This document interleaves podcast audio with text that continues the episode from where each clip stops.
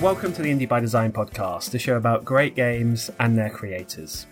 This is episode 14, hosted by me, John Robertson, and today we're talking to Steve Gaynor. Steve is a co founder of the Fullbright Company, the studio behind Gone Home and Tacoma, and he also worked as lead designer on the brilliant Bioshock 2 DLC Minerva's Den. Before we go into that, we'd just like to remind you of our social media.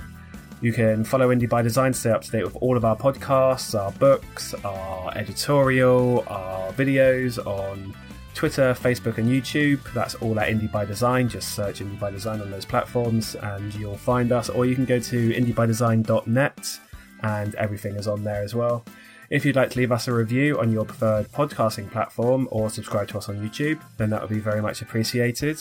We'd just also like to remind you that Indie by Design is unfunded, but you can help support us with a few dollars a month by going to our Patreon, which is patreon.com forward slash indie by design. Any support is greatly appreciated and it really helps us in keeping the show going, expanding the show, and improving upon it. Gone Home was one of the first games upon which the term walking simulator was bestowed.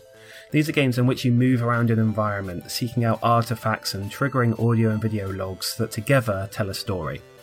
The interaction comes from the order and the pacing through which you uncover these moments of interest, the resultant depth of understanding determined by how far the player is willing to interpret both the world around them and their own reading of what they've seen. The walking simulator term began life as a smear, an insult created by those who don't consider such games games at all. However, creators of the games and fans of them have adopted the term, and the genre has thrived since its inception. Here, Steve talks to us about the progress that he and his studio Fullbright has made from Gone Home to Tacoma. He also talks about the nature of his games and how they are constructed, and where the games industry and games culture as a whole sits within wider culture. Can games, for example, ever become as culturally relevant as novels or movies? He begins by discussing what it is that both Gone Home and Tacoma share at their core. The the core experience or the core interaction of yeah of I, I mean like, like you said there's differences but the the heart of both Gone Home and Tacoma are you know that uh, that satisfaction of arriving somewhere and you know having the place itself be a mystery or contain a mystery and then the the, the ability to understand it in a new way by having moved through it and and you know discovered what it contains um, and I think that there is you know that's a that's an experience you can have in real life um, mm. but it's rare to really, you know, just sort of stumble upon one of those, um, you know, experiences in life through happenstance where, you know, you, you, you come across a, an abandoned house and then find out, you know, what, what happened there and why it's abandoned or, you know, something like that. I mean, I guess it's closer to the job of, you know, like a, crime scene investigator or something um, but that's also a very different context so there's this this feeling i think of you know, games having a unique ability to create a space and allow the player to visit it and inhabit it and have it to themselves um, within that experience in a way that I think is is pretty unique. And so, I think what we focus on is how to you know use mechanics and use what you find in the world to express that feeling, you know, that satisfying feeling of saying, I used my own intuition and my kind of, you know, skills as an investigator or just someone who's observant to, you know, be a part of this place by, um, by reconstructing what it means by being in it. Um, and that's something that, you know, that ability of, of letting the player be somewhere and also be an active participant in what happens there mm. um, enables the kind of you know investigation games that we make yeah yeah and it reminds me um, uh, when you're saying about sort of participation and and kind of um, investigation there's um, there's quite a famous um, GDC talk by Ken Levine, and he's and he's talking about you know there's three different kinds of players in, in terms of how they how they digest a story. There's the ones that don't care. There's the ones that will kind of just go go along for the ride, and then there's the ones that will really dig deep and and try to uncover everything. So. Right. From what you're saying, is it are you kind of explicitly only aiming at that third kind of the player, the the one that you know you have to be that kind of player in order to enjoy enjoy the kind of games that you make? Um, I would say it's more like the second two kinds, um, where you know, Mm. if, if you just don't care what is going on in the story layer whatsoever, then there's really not a lot of, of reason to be involved with what we do.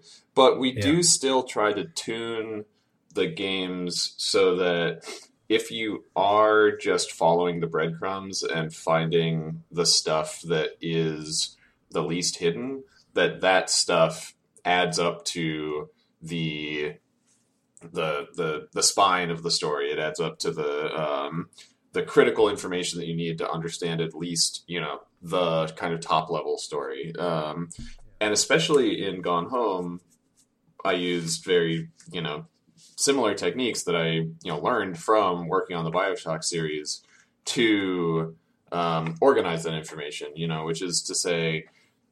Sam's story was like, you know, the, the one that was told by the audio diaries was kind of quote unquote the story of the game. It was at least the central story of the game. And so the intent was just through, you know, level design uh, techniques to, to say, like, if you go into a room and you're at least basically, you know, observant of what's in it, it'll be easy to find the things that will give you the audio diaries in basically an understandable order so that if you're not, you know, digging deep, you're still like, oh, I played from the beginning to the end and I know what happened. And that was hmm. cool and that was satisfying. And then for the third kind of player you're talking about, everything else that you could find that's more hidden, but that also, if you miss it, it doesn't detract from the main story, will instead add to it and give you access to additional storylines that you might not have been aware of and, and all that, that kind of stuff. And so hopefully, I, th- I think the I think that the the goal is to make the experience satisfying for a player who only gets the stuff that is the most gettable, and then to uh, make the player who digs deeper and tries to find everything feel like doing that was worth it. Because there's certainly some games where you can be like, oh, I, I you know, I, I, I put in extra effort to try to find out more, and they let me do that, but then what I find doesn't really give me anything. So why did I do that? And hopefully the the inverse is true in Gone Home, where it's like, if I choose to dig deeper, I'm glad I did, but Yeah. if I don't, I haven't been totally blocked out of the experience. Yeah.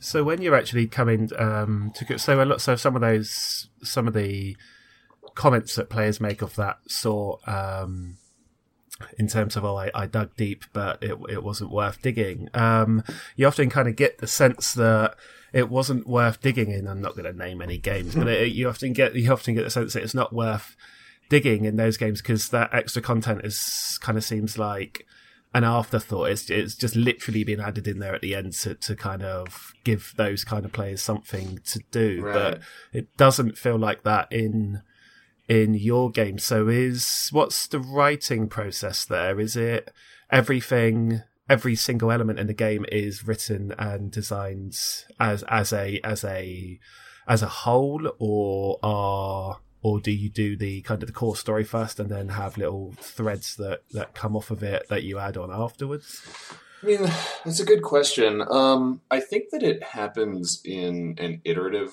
way. Um, you know, we definitely, well, let me think about it. Uh, we, in general, we're thinking first about what the main story is. Um, but there isn't much that goes into our games that happens kind of like all at once, you know, like like all the way through to completion and then go back and, and do stuff, you know, to to like do another full so it's not like, okay, let's do the entire whole main story. Okay, now that's done, let's go back and add stuff to it. I think it's it's more, Uh-huh. you know, let's figure out what the events are in the main story and why they're happening and how that relates to the characters. Okay, now that we know what the main story beats are, we need to think about how to actually express that to the character and how to support that with more stuff you find. So you're like, oh, if this happens, how's the player going to know that? We can put this thing that they find and this piece of audio, and you know they'll see this, and now they'll know that that happened. And a lot of times, what's interesting is that's what leads to additional um, story threads that then you have to you know support further. Where you're like, I don't know, with um, with Gone Home, there was a lot of stuff where we started with a fact. You know, we started with something like, okay, this the the family that's like this suburban family lives in this big sprawling mansion. So why that happen? You know, why is the game set here? Why are these people? you know, we decided these kind of people would be here. Now, why are they here? And that led to a lot of the specifics of the highest level story of the game, which was just like, you know, here's your teenage sister and she falls in love and that leads to conflict. and but we're like, okay, but why is it in this house? Why is it happening to these people? And you know, we are like, okay, well, uh, if they inherited it from their uncle, that's cool, but why did they inherit it from their uncle and who was he? And it seems like this house is like up in isolation on a on a hill, so maybe you know it has some sort of uh, stigma attached to it, and so you know like now you're like okay, well if the townspeople were kind of suspicious of him, how do we make the player know that so that now Sam has this kind of like you know cloud hanging over her with the kids at school, but also it makes Lonnie think she's cool and interesting, so it brings them together. So that's cool. Okay, so that's all great. How do we put that in front of the player, and then also why why is there this like you know this stigma from the town to the uncle what's the backstory for that and so it all i think that it's it's finding the important points you know finding the main points and then just starting to ask the questions about like if we've decided that that is one of the things that happened why did it happen and how do we get that across to the player and then continuing to build from there? I think that's true in tacoma as well where we say you know this event happened at this point in the story so what are the characters talking about that gets that across and then from there since we're only seeing these snippets of what happened how do we further support what dialogue and what events are happening within the active scenes with documents and with things that you find in the characters' bunks and all that kind of stuff. But it does start from just like what happened, how do we get that across in the most straightforward way? Now, how do we support what we put in front of the player to get the main point across with all the other stuff they find? It just builds in layers as we go, um, as opposed to being kind of like here's the monolithic center at central story. Now let's add some additional threads, you know, like in parallel to it. Yeah, yeah, yeah. It's interesting. It, it's, it sounds like you know it, it's the design is is just is as much as anything else being able to figure out what the right questions are that you need to ask yourself yeah. in order to create what you which is kind of an interesting um not mirror. It's sort of like the sort of like the inverse of what you're asking the player to do, I suppose. Right. You're trying to you're kind of asking the getting the player to answer or or or, or find answers right. to a lot of these a lot of these questions. Well, I think it, um, yeah, I think um, it comes from you know like I'm on on larger teams. I was a level designer, and I think it comes from a very kind of level design mindset of the level designer on a on a team is the one who is closest to the moment to moment player experience. You know, like gameplay programmers are are creating, you know, how various systems work and gameplay designers are tuning how the weapons work or, you know, that kind of stuff.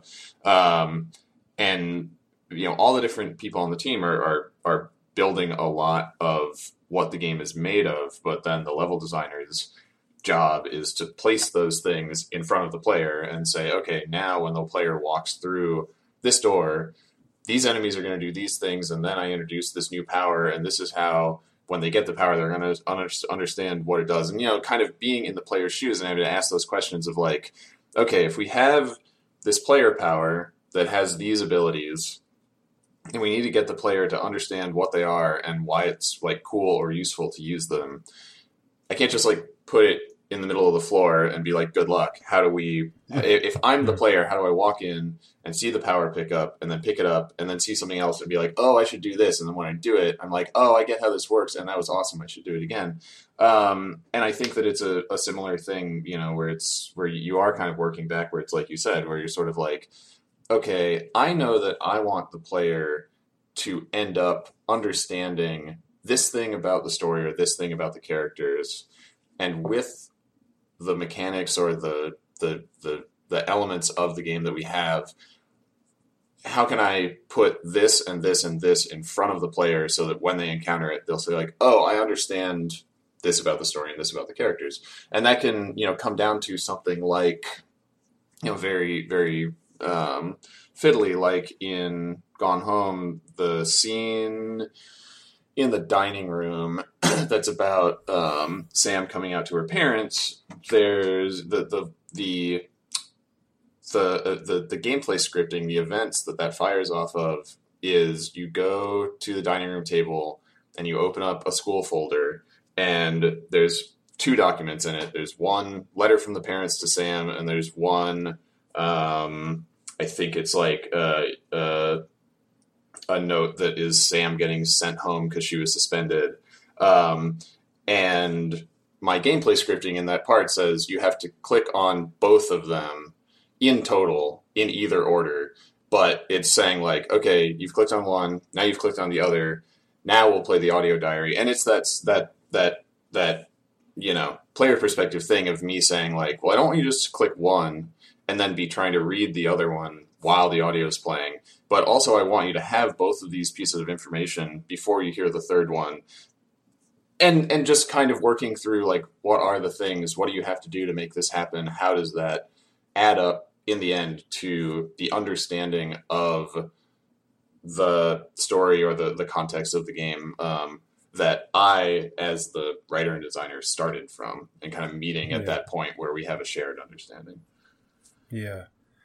So given given the the design that you've um, that you've gone through and gone home, and, and maybe also from the player side as well, that the player kind of understands what you're trying to do there. Has has that in has that sort of pushed you to to do more with with Tacoma? Have you tried to push the envelope on that even more or and do things maybe not more complicated from the, the player side, but certainly uh, maybe more complicated in, in some design or narrative way. Has has it has it encouraged you to do that now that you've kind of shown that that kind of game does work, players can understand and really enjoy that game um, has it has it kind of yeah has it pushed you to do more or or or do you not even do you, or do you not think about it in that very sort of linear mm. progression kind of way well i think it's interesting because you got to play the tacoma demo um, i mean i would be interested to hear what you think because i think that what we're doing with the additional layer of the kind of nonlinear story sequences that you can move through um, does push in that direction, but did you feel that way? Um, yeah, yeah, I did, and um, yeah, just the fact that you can. I need to play it more to really, to really, to really understand what I think about it. I suppose. Sure. But I, I just the sorry, just sorry the to put you on that, the spot. no, no, just the idea that you can um that that just the idea that that it's it's real people that you're that you're listening to and the fact that you can kind of see them moving and stuff there it adds like a strong kind of emotional element to what you're seeing and the fact that you can see it in see different things in the, uh, the same events but in different orders um, yeah. really does alter the emotional reading of of that singular um, event given that you're so explicitly exposed to it yeah um, yeah. More so than you are in Gone Home Right. because it's it's a more kind of abstracted. You know, you're reading artifacts rather than listening to the or watching the the the the event itself. Yeah, I mean, that, those were the two things that we wanted to get to with Tacoma. Like, one was getting the player closer to the events of the story. Like, I think that there's something I think I think part of what was like powerful or successful about Gone Home was the fact that you know you were you, you had distance from the story. Like you were hearing Sam's audio diaries and they were very direct and personal and you you could kind of ex- extrapolate you know kind of like ex- a, a lot just came from like the fact that you were just picturing things from her voice i think was important. But then the flip side of that is we don't want to just repeat ourselves. So like going the opposite direction saying, okay, what what if you could be in the room with these characters while these things were happening? And be able to not just hear them, but observe their body language and how they related to each other, and kind of have that presence of standing next to them while these things are, are going on, and really kind of being there for them. Um, but also through the you know both the in fiction kind of technology, the augmented reality technology, and the actual game mechanic systems, be able to say, but you're not in the room with them. It isn't like a Walking Dead kind of thing where now you know you are choosing dialogue trees to like yeah, you sure. know alter events. Instead, the fact that again you have that distance, that you're not really there, that you're in the space with representations of them, but after the events have already happened, uh, uh, gives you access to the to the second half of this, which is that we can create these scenes that are dense in a way because they take you know they take each takes place over a relatively small amount of space, but also sprawling in the sense that there are these you know six characters that are all moving around independently, and you are able to follow any of them in any order that that you choose. And like you were saying, when you come into one of these spaces and there are these characters that are all moving around independently, and you say, "Well, I'm going to follow character A," and you understand their perspective, and then you follow character B, and you understand their perspective, and then you follow the third character that all three of them end up meeting up together, and your read on each of those moments is based on what you've chosen to engage with up to that point. Um, and so I think and hope there's this interesting element of because I chose to follow character B instead of A and then did the inverse, I'm now like, oh, that thing that they were saying earlier has totally new context to it from what I just discovered, and kind of those eureka moments of building up to uh, a whole picture of what happened, but within it, saying, this is a kind of nonlinear knot of stuff that I'm untying. And there are these like mini revelations throughout it that, you know, you're saying like, oh, wow, I didn't realize that was going on with them before they came into this conversation and that colored what, you know, their, their reaction was and all that kind of stuff.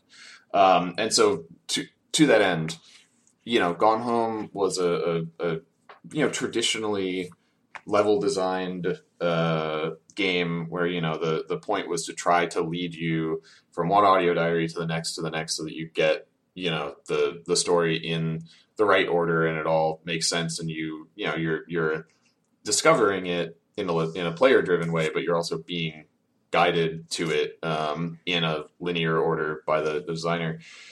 Tacoma is both more linear in some ways i.e we are unlocking sections of the station in order based on like the mission that the um, that the company that is employing you um, has laid out. But the flip side is that within each of those spaces, we say you're free to come in here and explore the entirety of everything that is here in whatever order you choose. And it all that's important is that it adds up to a whole that you you know uh, are, are satisfied with and can move on from.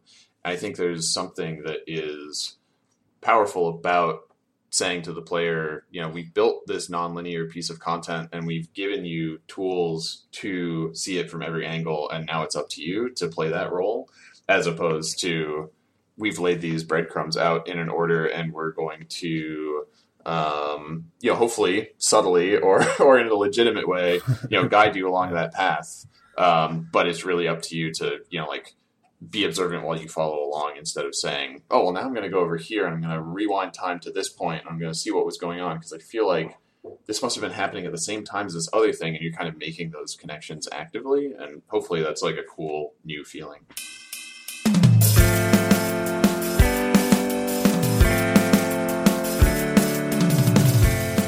We're only halfway through, so we hope you're enjoying our chat with Steve Gaynor. We'd just like to take a moment to introduce you to Independent by Design, art and stories of indie game creation, which is perfect for those wanting to delve deeper into games, game creators, and game design. It's a hardback book that tells the inside story of some of the world's best game studios and their games. It's informed by tens of hours of original interviews and is loaded with pages of artwork and concept and design documents. 26 studios and individuals are included, such as the Chinese Room, creators of Everybody's Gone to the Rapture and Dear Esther, Tom Francis, who gave us Gunpoint, and Lucas Pope of Papers, Please fame. You just need to go to indiebydesign.net to get your copy today. You can also follow us on Twitter, Facebook, and YouTube at Indie by Design. And our website, as well as being a portal through which to listen to our podcast and buy our book, is full of interesting editorial content for you to read. Again, that's at indiebydesign.net. We'd also like to remind you of our Patreon page, which is patreon.com forward slash indie by design. Indie by Design is unfunded, so if you can support us, then that would be fantastic. We begin the second half of the show with Steve Gaynor discussing the moment to moment gameplay of his games and how they feed into and create the wider whole. If there's that, if there's a satisfying feeling of, you know, the pieces falling into place as you explore these things, then hopefully that makes it a worthwhile experience. I mean, I feel like that's a lot of what there there are certain like there are high level high level experiences with a game where you're like overall, you know, the the the full story of the game or the overall arc of the game or the you know the the the feeling over hours of kind of like leveling up if you're in a RPG or or something like that um, is good or bad or satisfying or you know, whatever.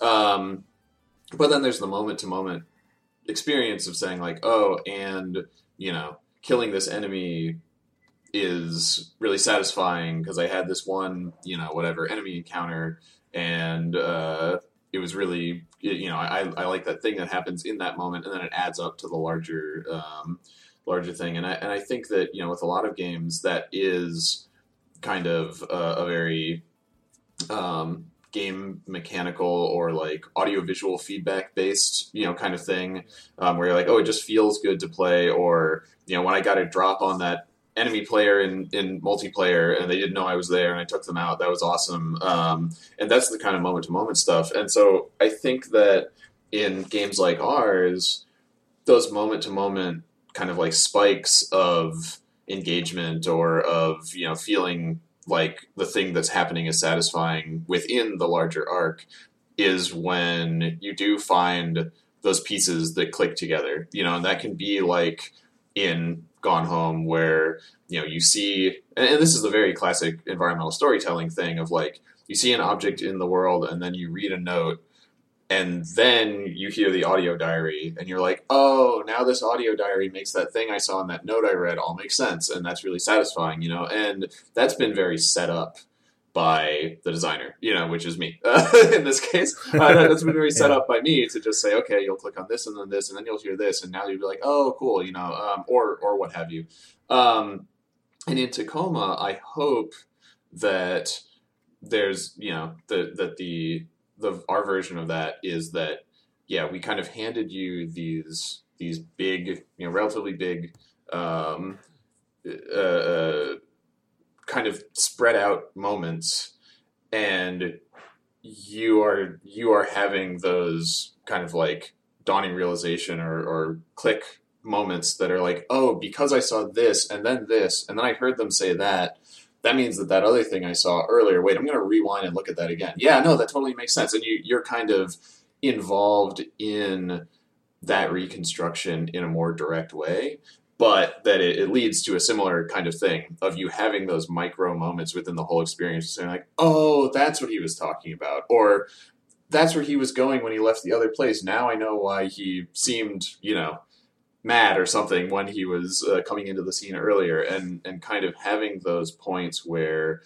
you have been the kind of medium for those those moments lining up um, and and adding up to to something bigger um, it's just interesting to, to think of the parallels between those kinds of micro moments and something like you know whatever getting a sweet headshot in, in, in, call of duty or something you know? It's like you can't have the big picture without those little moments in between and finding ways that the mechanics and the content add up to those kinds of little revelations um, in a in a game like ours is kind of interesting to feel our way into.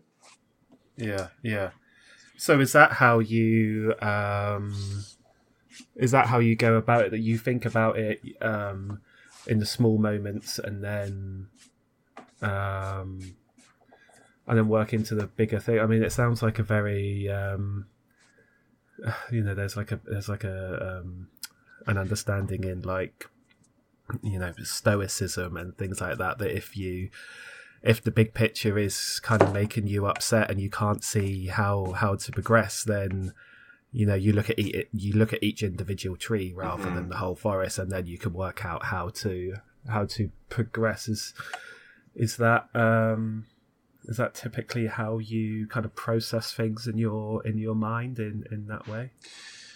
Well, I mean, I think that you know it has been harder for me and Carla to so Carla Zimonja is my my story partner and my studio co-founder, and you know we've had to learn how to write a new kind of story for us um, with Tacoma. Like you know we we were very grateful to get to learn how to build the kind of story that we that we made in Gone Home from working on the Bioshock series and and being put in charge of the Minerva's Den DLC for Bioshock Two and kind of having a really clear model for how to get that shape of story across to the player and being able to translate that from a big big game like BioShock into a smaller game that's totally focused on those aspects like Gone Home.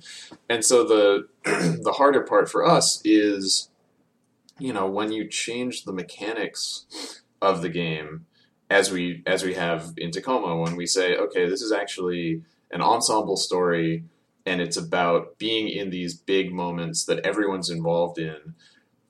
And it's about the player being able to be inside of those moments in kind of an organic nonlinear way. All of that means that we can't tell the same kind of story that has the same shape because we're not telling it in the same way. And i think that we had those kinds of moments that you're describing where we're like okay we can't we can't solve this um in like you know one big heroic kind of like let's look at the entire problem and solve the whole thing. Um, i think that you know we we did have to kind of go back and forth and say okay if this has to be about the whole crew it, like we need to we need to kind of like audit what we actually have. And that's to say you know this game with the the mechanics that we have it can't be about one character being the most important character and everybody else being supporting characters because everybody is equally in these scenes.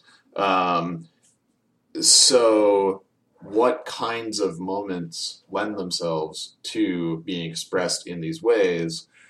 Okay, so how then do we write a story or build a story that is about all of these characters being important to it instead of there being the one important character like Sam or like Porter in Minerva's Den and everything else supporting that. And so we had to look at more um, more examples that were outside of what we had already worked on um, to see what you know what what are ensemble stories that are um, that are, are, meaningful examples for us. You know, it's it's obviously you can look at things like Alien uh, that has a, a, crew on this on this stage or on this ship, and they're all kind of in this. They have to deal with this crisis together. You know, I looked at things like The Wire, where you know theoretically, at least in the first season, McNulty is like the main character of The Wire. But then in the second season, he's hardly even in it, and then in the third and and successive seasons, it's really very spread out between all of the characters. And, and just looking at all these examples of what are stories that we can think of that, you know, we respect and appreciate, and that also are some guideposts for how do we make something that is about multiple characters' perspective and how they all contribute to the viewer or the player's understanding of the plot in total that's affecting all of them. Um, and so I think it's it's like you're saying, where we had a big problem that we were just like, how what story are we writing, and how does it relate to what we're doing? And we had to look at the individual aspects of it and say like, well, what about the way that we know how to work doesn't apply to what we're doing, and what is here instead, and what's that similar to? then how can we find examples and um, and and you know uh, points of reference for ourselves to be able to understand what the individual um, elements of what we actually need to do are, so we can start building towards those. Um, yeah. And so, yeah, it is very much that kind of like break it down, try to understand it piece by piece, build it back up into the thing that it, that it needs to be kind of processed. Because if it's too big and too, you know, kind of like overwhelming uh, from from from you know the the zoomed out the forest perspective, um, it's really hard to to get a grasp on it. Yeah and this is changing the subject slightly, but it does kind of it does kind of follow on. Um, the it's interesting that you mentioned that your the, your examples there that you're looking at with with ensemble pieces are from film and and television. Mm-hmm. Um, and it kind of reminds me of you wrote a blog post about in about ten years ago, uh, in two thousand eight, in which you um, in which you made a in which you kind of made a bet with with the world, I suppose. yeah. um, um, as to you, and your bet was that video games wouldn't ever um, attract the same level of um, cultural impact or uh, cultural discourse as novels or or films. And I'm just wondering, um, what what was it that kind of inspired you to write that? Was it like a was it a dissatisfaction or a frustration with games? And now, ten years on, do you do you still think the same things, or or has your mind been changed or influenced in in another way? I don't know. It's hard. Yeah, um, it's a you know it's a, it's still a complex subject. I guess. Um, there's a lot of kind of like founders syndrome um, that happens in any space, in any creative space, um, cultural space.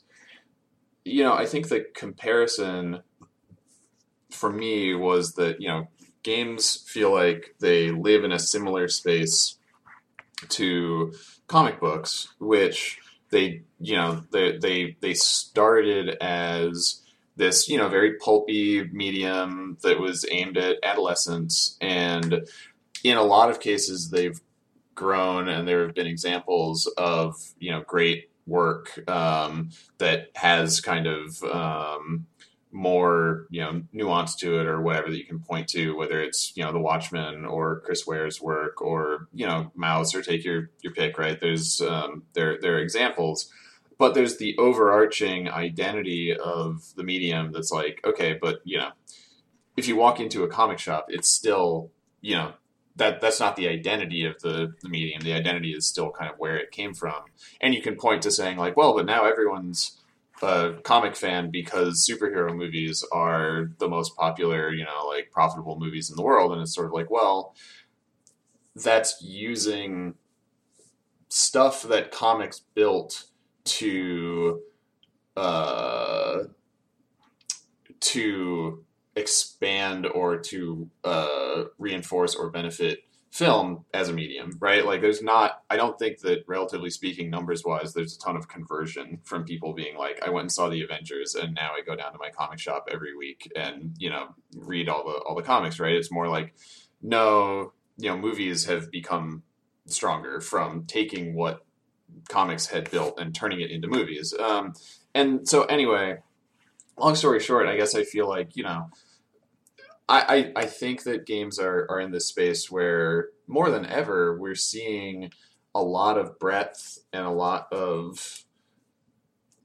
uh, you know interesting examples of stuff that is further outside of what games have traditionally done, and that's really cool and that's really great. Um, but I, but I, you know, it's a, it, it's still kind of a subset of of what games are, and it's sort of like the the two sides of it are that like that's fine, and that's not even really like a criticism, but it's also kind of true. You know that it's that it's sort of like okay, if if you're trying to work outside of the traditional expectations, it's still going to be kind of like something you have to search for within games, as opposed to something that they that they present themselves as outwardly. Um, and it's really interesting in a way because, like, you know, I'm, I, you know, I feel like I'm in a good place to be conversant with that that whole dynamic in terms of you know I'm I'm I'm I'm a fan of you know I'm like a tradition I'm a traditional gamer. I, I don't know. I, I, came I came up playing PC games and console games and I still play you know tons of um, of of AAA games and you know all, all, all the stuff that's out there. I think that it's really true of any indie developer practically. Um, that we're all playing all the stuff that everybody's playing um, and also trying to push further outside of the boundaries of what's already been done.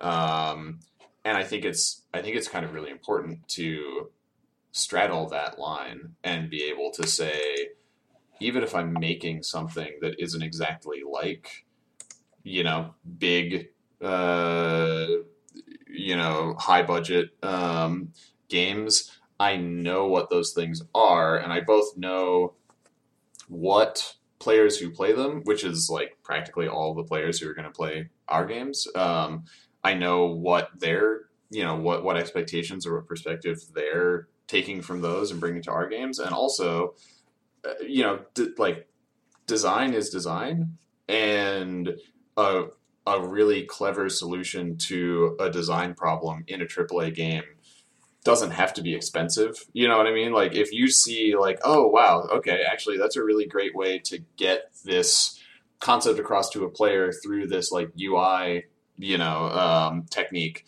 I could apply that to my game. You know, like that's also the kind of thing um, where big games and small games are talking to each other. Um, but I don't know. I mean, I, I it, it's sort of it's one of those things that is, I guess maybe interesting to think about when you're you know not really in the industry yet and you're younger and you're blah blah blah um, in in terms of like oh are, are games ever going to be respected or whatever? And it's sort of like you don't have you don't have control over it. All you have control over is whether you can be comfortable working within the frame that is there and trying to you know do what you want within it um, because you you know you aren't going to be able like you know you aren't going to be able to say like ah now games are respectable you know like or, or whatever and you can't and at the end of the day it doesn't matter. I mean the, i think the only thing that matters about it is you know you want people you want people who would be interested in what you're doing to be able to have access to it and i think that's maybe kind of the worry right is if you're doing a comic book that's really personal and you know like might appeal to people who would never normally walk into a comic shop they have to walk into a comic shop to have access to it or into the comic section of a big bookstore or you know whatever search it uh, specifically or just hear about it. And you know it's the same kind of thing where it's sort of like well if if we're making something that someone who doesn't normally kind of work within this space and understand you know like what they have access to through video games that there's just going to be fewer people who might be able to like enjoy the thing you're making and and engage with it to actually get at it um, you know in, in a way that is kind of low low friction. Um, you know people who are more of like traditional gamers like me who are just like well you know i have a steam account. I i know where to you know i bought a playstation whatever an xbox i know where to to get this stuff. I know that you know these kinds of things are in there along with these other kinds of things and i kind of like have internalized that that space have access to more of that stuff. But if you're sort of like well i'm a person who might be interested in xyz you know indie games or or other games that aren't in that traditional space you know like the path there is just longer because you're not already nearby and it it's sort of like i think there is i think that's the i think that's the one practical aspect of the consideration of the argument is just being like it's it's a shame if there are people who might be interested in what we're doing who just don't even know it's there or how to get to it. Um, because you kind of already have to be in the game sphere to really even have awareness or or access. Yeah.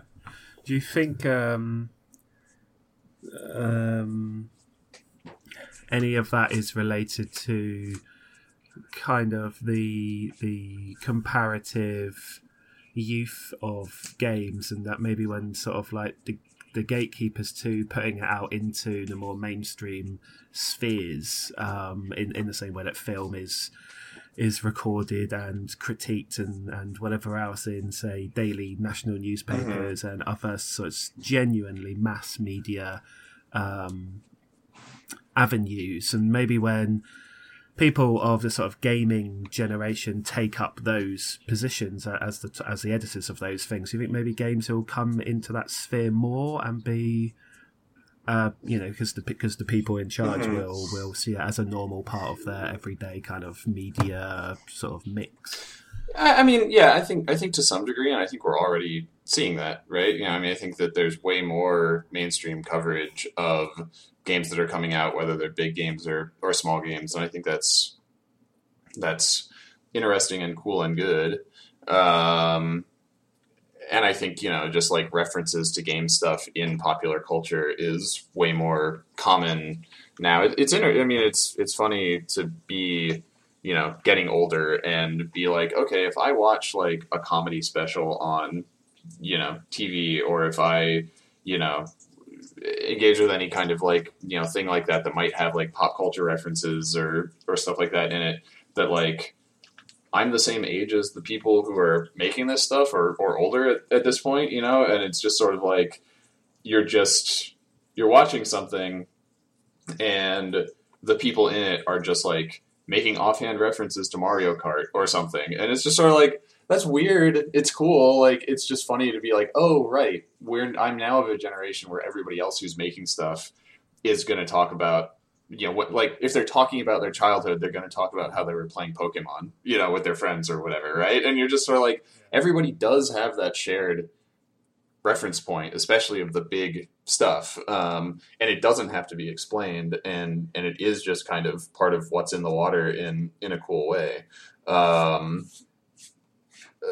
but you know, I think that there's still kind of that that um, that fall off aspect as well, where it's like, well, how many people have kept up with it, and how many people are, you know, becoming aware of when a really interesting small game comes out, and I think that for more of the time, it's it's accessible to the people who are already invested, and I think that kind of theoretically the desire is to be able to allow more people to either you know hang on or or find their way back in because there's enough yeah, like sure. interesting stuff that that is worth sticking around for that you know they aren't gonna gonna kind of you know bail out and uh, and miss more good interesting things when they come around um, but you know whatever it's it's all it's all theoretical really uh, you know the the audience is growing all the time and indie games are you know actually able to be like a sustainable thing to make if you're lucky.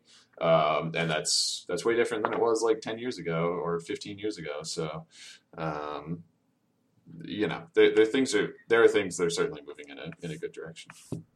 Yeah, uh, and and this, you know, I don't want to get too kind of, um, you know, airy fairy and, and and whatever, but the I wonder if how much when you, when you first decided that you were going to be a games designer, that this is what you're going to dedicate your sort of creativity towards and, and your career towards and, and much of your the, the time that makes up your life mm-hmm. towards. Um, well, it was was was your feelings on um, the sort of uh, the potential of games and their the sort of lack of that influence that they'd had over the sort of over sort of culture and compared to other things? Was was that an influence in was that like a driving force behind you wanting to be in part of games and, and a driving force between behind the kinds of games that you wanted to create so was that kind of were, were you trying to where are is there any part of your designs that are setting out to kind of bring games into that Well, I mean, that cult. Yeah, it, I guess I would say that one conscious thing that I you know thought about. So when I, I didn't, I didn't really realize that I wanted to and might be able to, you know, make games as the thing that I did for my career um, until I was in college. And there, you know, I was taking a lot of film courses and um, drawing comics and writing comics. And I, I, I, was in, you know, an art program doing like illustration and, and stuff like that more, more than anything. And those were the directions that I was going in. But then, you know, my basically my notebooks of like stuff that was supposed to be like comics ideas or whatever start just started turning into all like game ideas and game design ideas and stuff. And at, at some point i realized like well it seems like what i actually want to be doing is like making games and not this other stuff uh, because that's you know what what my brain is trying to tell me. And so within thinking about that i was you know like okay well comics have been around for you know i mean you know depending on your your view of them for hundreds uh, or more years, but you know, in the form that they're in now for more than hundred years, as have um, as has film, and you know, it's it's certainly not like there isn't innovation to be done in those media, um, certainly, but like games are so much younger and have so much more unexplored territory in them that I certainly, you know, had that thought of saying like, well, yeah, if if making games is going to be what I'm what I'm going to do, there's a lot more that has you know never been done at all yet in games that they could be capable of um, than a lot of other media that you could be working on. And that was you know that was definitely like that was exciting and interesting to me to be able to say like I love when I play a game and I feel like it's doing something I've never seen before. And the opportunity to do that in games is kind of like all out there, um, and and that's really cool. And then you know, from my own just personal kind of aesthetic thrust or whatever, yeah, being able to say like some of the boundaries that games, you know, um, haven't crossed very much or are much less common to see in games is like the ability just to talk about people that you might know or you know things that are just sort of mundane and might happen to to anybody and make that part of what you're experiencing. Um, and it's certainly not like it's never been done before or anything, but it's it's rare and exciting when you see something in a game that you're like, this feels so familiar. This is like something that could have just happened to me because games are so good at the opposite of saying like, this is so crazy. I'm you know this world is like something I've never seen before, which is awesome. But using the inverse to give you new access to things that feel familiar through a different lens, I think is is just as as inspiring. Um, but it all comes down to that that ability potentially to be able to say like what what can we do with games that that hasn't been done? And there's still like an incredible amount of that left out there for sure.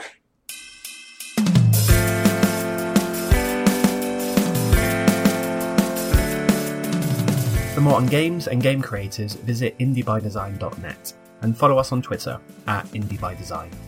The Indie by Design podcast is brought to you by the writers and creators of Independent by Design, art and stories of indie game creation. Episodes are released weekly on Wednesdays with our patrons via patreon.com forward slash indie by design, getting access to additional content. Music is kindly provided by Ben Prunty.